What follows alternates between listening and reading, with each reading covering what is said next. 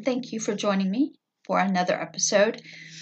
Today I will be reading an undated lecture by Neville Goddard, and it is titled One Greater Than John. Again, this is another rather long lecture, so I am dividing it up into two parts. So this is part one of two of One Greater Than John. Neville tells his audience, "Tonight's subject is one greater than John. I think you will find this a most practical approach to this teaching. When we open the Bible, we think it is just a normal book. May I tell you, it is not. It is divine history, and all the characters in Scripture represent states of consciousness, from Adam to Jesus, everyone. They're not individuals as you and I are, they're simply representatives of these states of awareness. And the very last, before the page turns into an entirely new age, is called John. And so we are told in the earliest of the Gospels, which is Mark, after John was arrested, Jesus came preaching the Gospel of John, John one fourteen. After John was arrested, then he appears preaching the Gospel of God. What is the story trying to tell us? So here, let me share with you my experience. I didn't know it either, but I'll tell you how this thing works. John, we are told, is the very last of the great prophets. As we're told, of those born of women, of, of those born of women, none is greater than John. Yet the least in the kingdom is greater than he, Matthew eleven eleven. None greater than John in this world.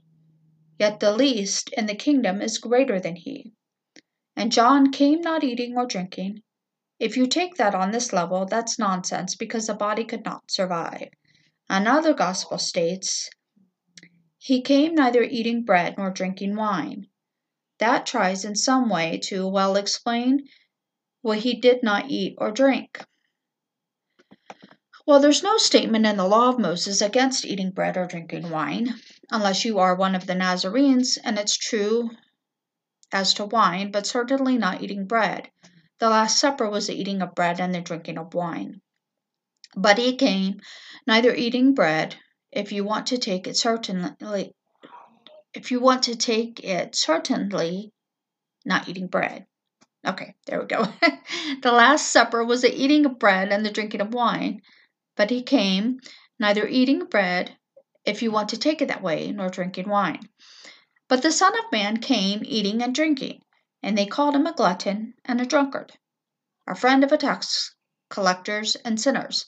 But we think this night of one greater than John, who is the greatest in this world, yet not equal to the least in the world called the kingdom of heaven. Now these are only states of consciousness through which every man passes. If you're not now in the state of John, may I tell you, you're going to be sometime in the state of John. If not now in this present little environment, when the wheel turns and it returns, you will be in that state. Everyone passes through the state of John before he comes into the state of Jesus Christ. Now, what is the state of John? We come into this world. Now, let me share with you my own personal experience. I was born in a very limited environment, a small little island in the West Indies called Barbados. My father ran a little grocery store, but it was a general store. Not only groceries, but meat, fish, fowl, liquor, wine. I mean, it supplied everything for the table. I was raised in that environment where it seemed the most normal, natural thing in this world to eat anything that was placed on the table. And so I did. I left Barbados at the age of seventeen and came to America, believing as I did everything placed before me that was edible was right.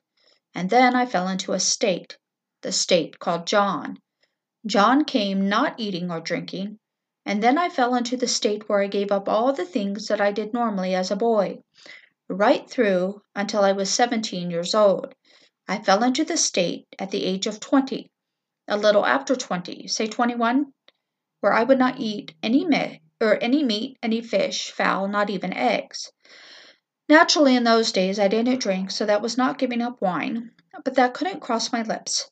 I did violence to my own appetites, because as a child, as a boy, I indulged in everything that my father placed before me. And suddenly I gave it all up, and for seven years I was a strict vegetarian, celibate, teetotaler. John represents that state in man's ongoing when he does violence to his appetite, and yet life is nothing more than the appeasement of hunger. God gives to every man in this world a hunger that he can, if he knows God's law, satisfy. He can clothe himself with the fulfillment of his dream and satisfy it. But there's a state where man passes through, and it is called John the Baptist, where he does violence to his appetite. I met a friend of mine in New York City. His name was Abdullah. He said to me in nineteen thirty-three, I met him in twenty-nine, and he did everything. He ate everything, he drank everything, he didn't smoke, only because he just didn't enjoy it. But he did everything. An old, old man. He was then in his late eighties when I met him, and he said to me, "So you're going to Barbados? You want to go to Barbados?" I said, "Yes."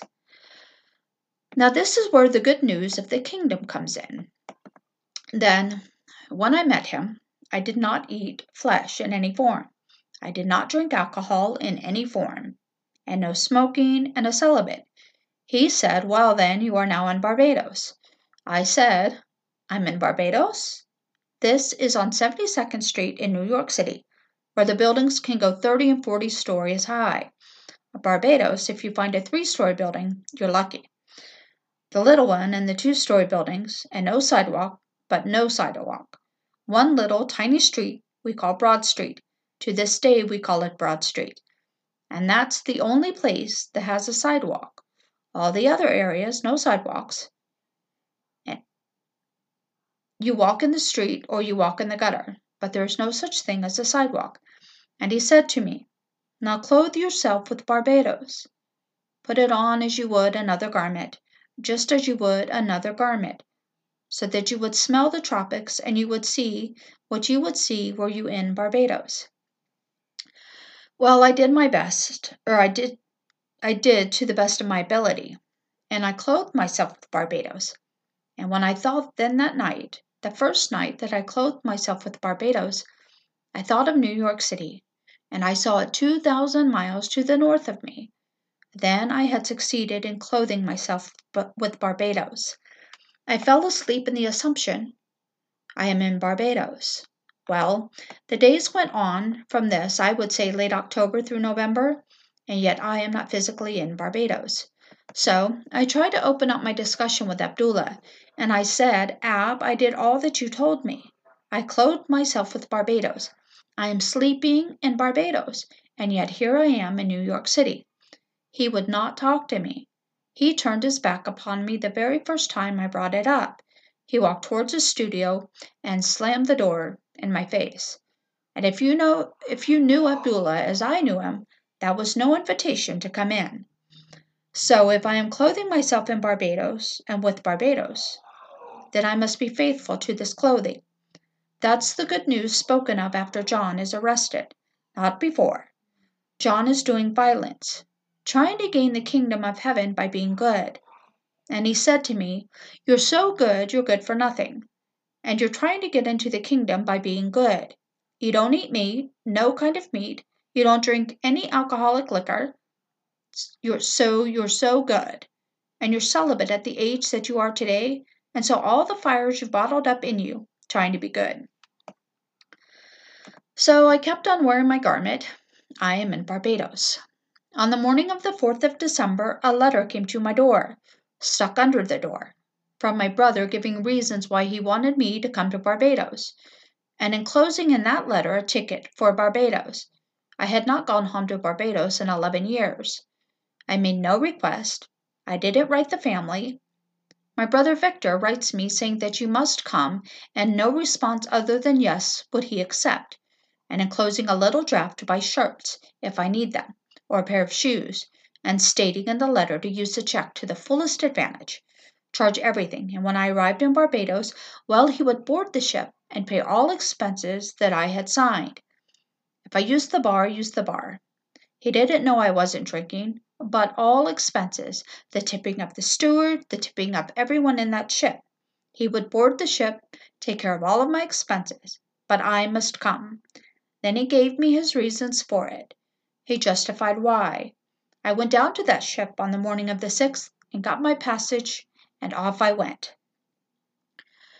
Before I went, Abdullah said to me, "So you're going to Barbados. May I tell you, you're going to die, but you will not surely die. But you will die." He didn't explain. Like Blake, he never would tell me the interpretation of his statement, "You will die." Well, I went off thinking, well, I'll die, die in Barbados. I didn't die in Barbados, but I died. I died to everything that I was doing. I lived on Barbados for three months, which is the Christmas season, and everyone is entertaining. I'm returning from America after eleven years, and party after party is giving is given for my honor. It's Christmas. It's New Year's. They're all drinking, all having fun, and I simply drank water. Mother prepared all kinds of meals, and I would have just a vegetable meal. She never heard of it. We were raised supplying the entire island with meat, with fish, with fowl, with everything, with all the wine. Everything was home. And I just said no. I would take vegetables. I was there for one solid three months. I came back to that ship going north, and the night I entered that ship, we sat maybe six or eight people at table, and we all introduced ourselves. My name is Neville Goddard, and so I would shake hands, and this one is so-and-so. You all introduce yourself aboard ship. Then the man to my right said to the waiter, "Let us see what you have for wine." The waiter brought the wine list. He said, "We'll have that." I didn't say wine, so he ordered that wine. Then came the first course, soup. So I didn't ask if there's meat stock in this, as I'd done for seven years. I drank the soup. Then he brought the second course. It was fish. I ate the fish. He brought the third course. It was meat. I ate the meat, all the time pouring down the wine. Everything that I had not done in seven years I did that night. And then from then on, for the ten or twelve days at sea, till I got off the ship in New York City, then I understood what he meant, "You will die." That state called John the Baptist, which does violence to itself, you must pass through. If you are not now in it, you will be in it. It's part of the eternal drama of God. God has prepared a way to redeem himself. It's God and only God playing all these parts. So God has prepared the way to bring himself back, individualized as you. There's no other way. So from Adam to Jesus Christ, they are only states of awareness, through which God and only God passes. And the last state of the old dispens- dispensation is John the Baptist. That is the last stage, and so man must pass through that state. Don't try to invite it, it happens, and you don't understand why it happens. In my own case, raised normally, with all the food before me, because my father made a living feeding us by selling this, fish, fowl, meat, eggs, butter, everything that was normal, all the rum in the world. We make rum in Barbados. He drank heavily. My father was a very heavy drinker. All these things were exposed to us, so we took it and suffered it. My father, the depths of my own being, and moving me through all these furnaces, put me into a state where I was married at the age of eighteen, father at nineteen, separated at twenty, and then I became so disillusioned with marriage, I vowed I would have not a thing to do with sex, my own disillusionment, my own, not hers, my own. That was part of the play where he put me through these furnaces and brought me out seven years later. I know friends of mine who have been in that state of John the Baptist for fifteen years or for fifty years, and they have died in it. But the wheel turns, they will come out, the wheel turns. Although they cease to be here as a flesh and blood being, they were in it when they died. Others came out after forty years. Here was George Bernard Shaw. He died in it after seventy years. He was, was ninety years when he died. He was a strict vegetarian and a teetotaler. He was in it, but he died in it. He had not come out. He died not believing in Christ. He died an atheist. He didn't know the good news. My friend Abdullah, who taught me this story, he was in it for forty years. He hadn't touched anything that was meat, especially pork. He was born and raised in the Jewish faith, and for forty years he touched nothing that was meat. But certainly he, not only forty years, but from the time of, time of birth up, until he was almost eighty years old, he hadn't touched pork. And then came the same thing to him that happened to me. So man passes through this state called John the Baptist, and he comes into the state called Jesus Christ. Jesus Christ is the freedom of the world. So it said of John, he came not eating or drinking. It is said of Christ, called the Son of Man, he came eating and drinking. And they say of him, behold a glutton and a drunkard, a friend of tax collectors and sinners. So you must pass through it, and then you know what he's talking about. He doesn't come to destroy the law. He said not one little dot will be rubbed out of the law. All will be fulfilled. But he interprets the law as John could not interpret it. John thought that by doing violence to his appetite, he would get into the kingdom. He thought that he could scare a man into salvation. And the next state beyond John tells you, you can't do it that way. He interprets the law and shows the law as something that is mental, not physical. And then he puts it this way. You have heard it said, you shall not commit adultery. But I say to you, anyone who looks on a woman lustfully has already committed the act of adultery with her in his heart. Matthew uh, five, I think that's Matthew five twenty-seven. He takes it from a physical state to a mental state. If I look upon a woman lustfully and I think I can get away with it, and it seems pleasant, I may be inclined to do it. If I contemplate that act along with its consequences for myself,